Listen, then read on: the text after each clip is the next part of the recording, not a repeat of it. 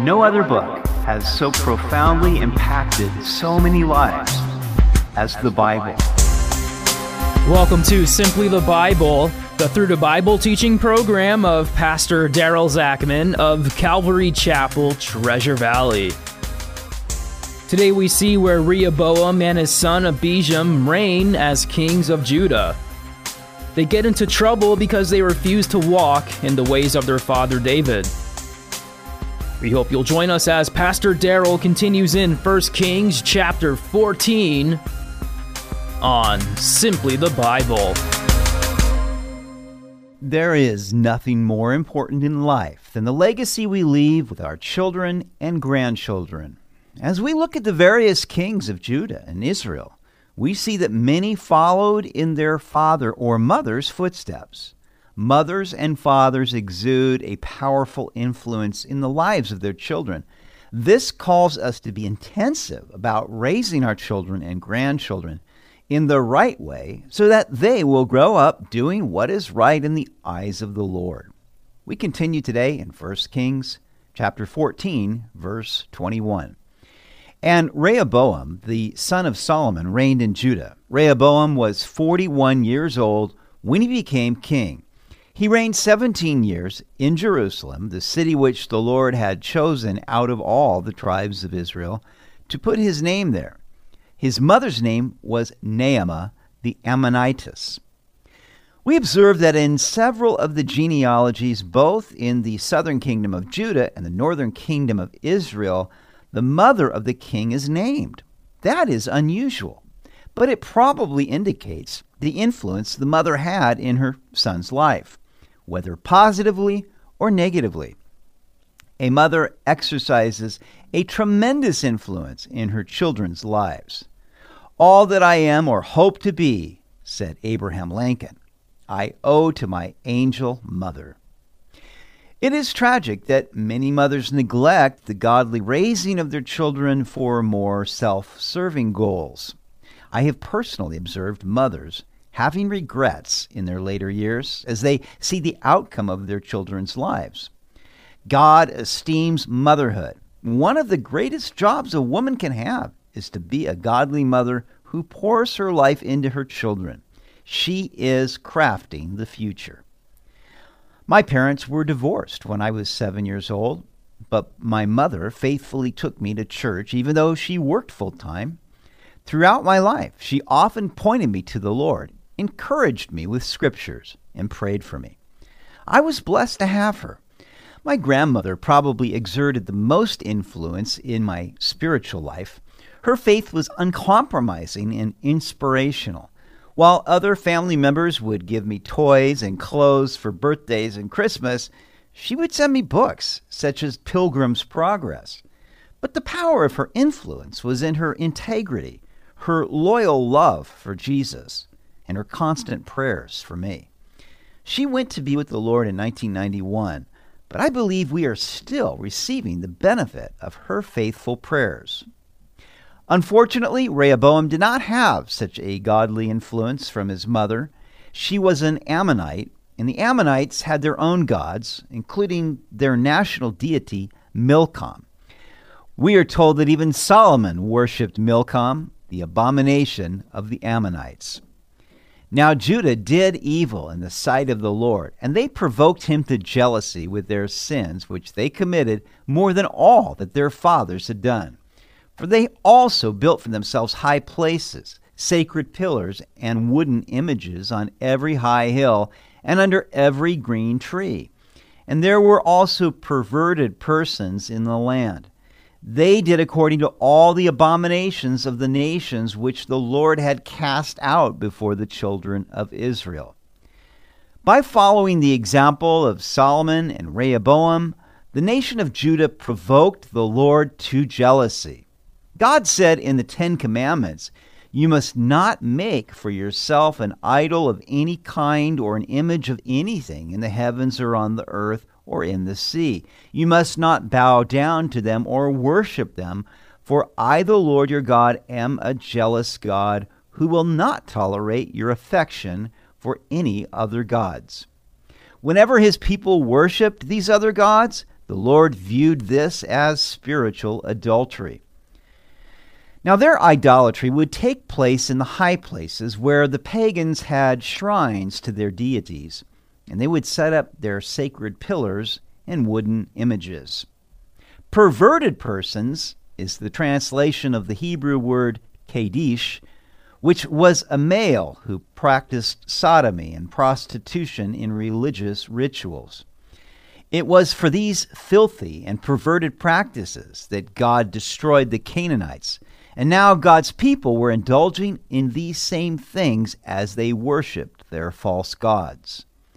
It happened in the fifth year of King Rehoboam that Shishak, king of Egypt, came up against Jerusalem. And he took away the treasures of the house of the Lord and the treasures of the king's house. He took away everything. He also took away all the gold shields which Solomon had made. In Leviticus 26, the Lord said what would happen to Israel if they disobeyed his commandments. I will send armies against you to carry out the curse of the covenant you have broken. When you run to your towns for safety, I will send a plague to destroy you there, and you will be handed over to your enemies. Evidently, God raised up Shishak, king of Egypt, for this purpose.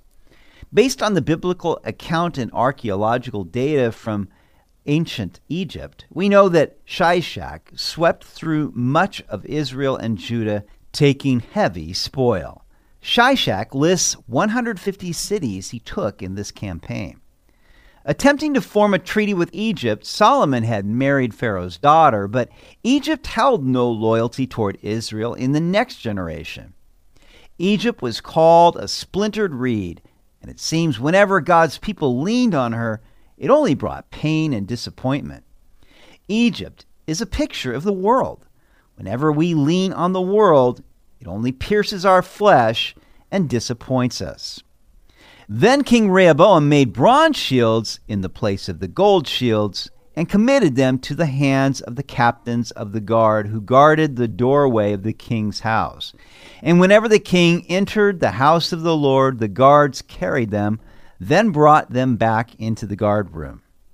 The world renowned glory of Solomon's kingdom was fading quickly. Rehoboam now replaced Solomon's gold shields with bronze shields. When people turn away from God, they lose their spiritual riches and blessings. But if they will humble themselves before God, confessing their sins and seeking his face earnestly, then God can restore what the enemy has stolen. Sadly, in Rehoboam's case, we see no such repentance. Now, the rest of the acts of Rehoboam and all that he did, are they not written in the book of the Chronicles of the Kings of Judah? And there was war between Rehoboam and Jeroboam all their days. So Rehoboam rested with his fathers and was buried with his fathers in the city of David. His mother's name was Naamah, an Ammonitess. Then Abijam, his son, reigned in his place. The book of 1st and 2nd Kings gives us the history of the kings of Judah and Israel with somewhat of an emphasis on the kings of Israel. When we get to 1st and 2nd Chronicles, we will see that it deals almost exclusively with the kings of Judah, and we will get many more details about their lives. When King Jeroboam and Israel first broke away from Judah, Rehoboam went out to make war against them. But a prophet warned him that this division was from the Lord. So he went back to Jerusalem.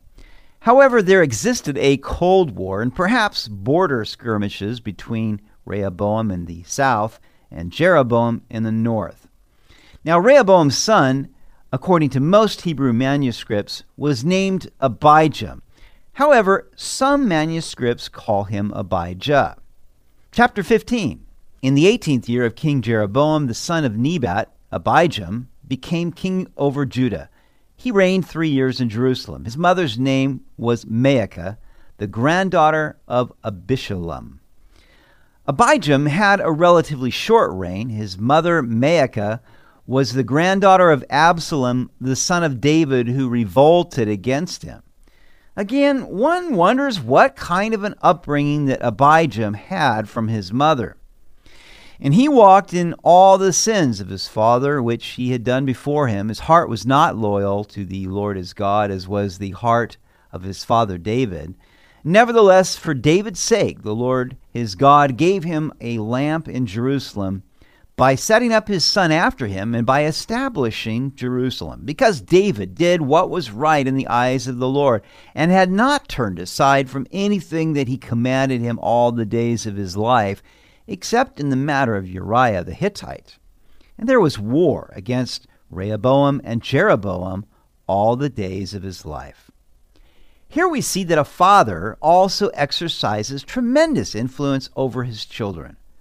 As a pastor, it is tragic to see the legacy that many fathers have left to their children and grandchildren by neglecting their spiritual development. Whatever amount of success I ever hope to achieve in life, I will measure it by my children and grandchildren. As the Apostle John said, I have no greater joy than to hear that my children walk in truth. Jesus said, For what will it profit a man if he gains the whole world and loses his own soul? And we could also say, What will it profit a man to gain the whole world and lose his own family?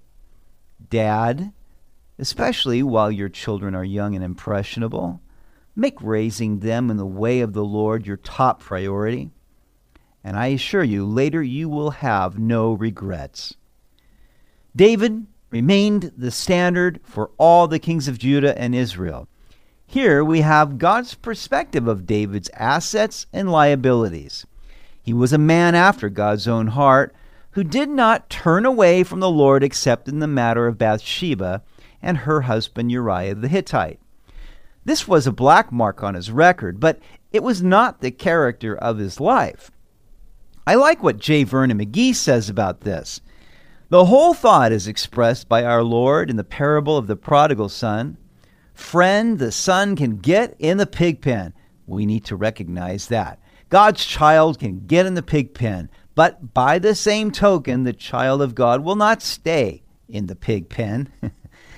Now, the rest of the acts of Abijam and all that he did, are they not written in the book of the Chronicles of the kings of Judah? And there was war between Abijam and Jeroboam. So Abijam rested with his fathers, and they buried him in the city of David.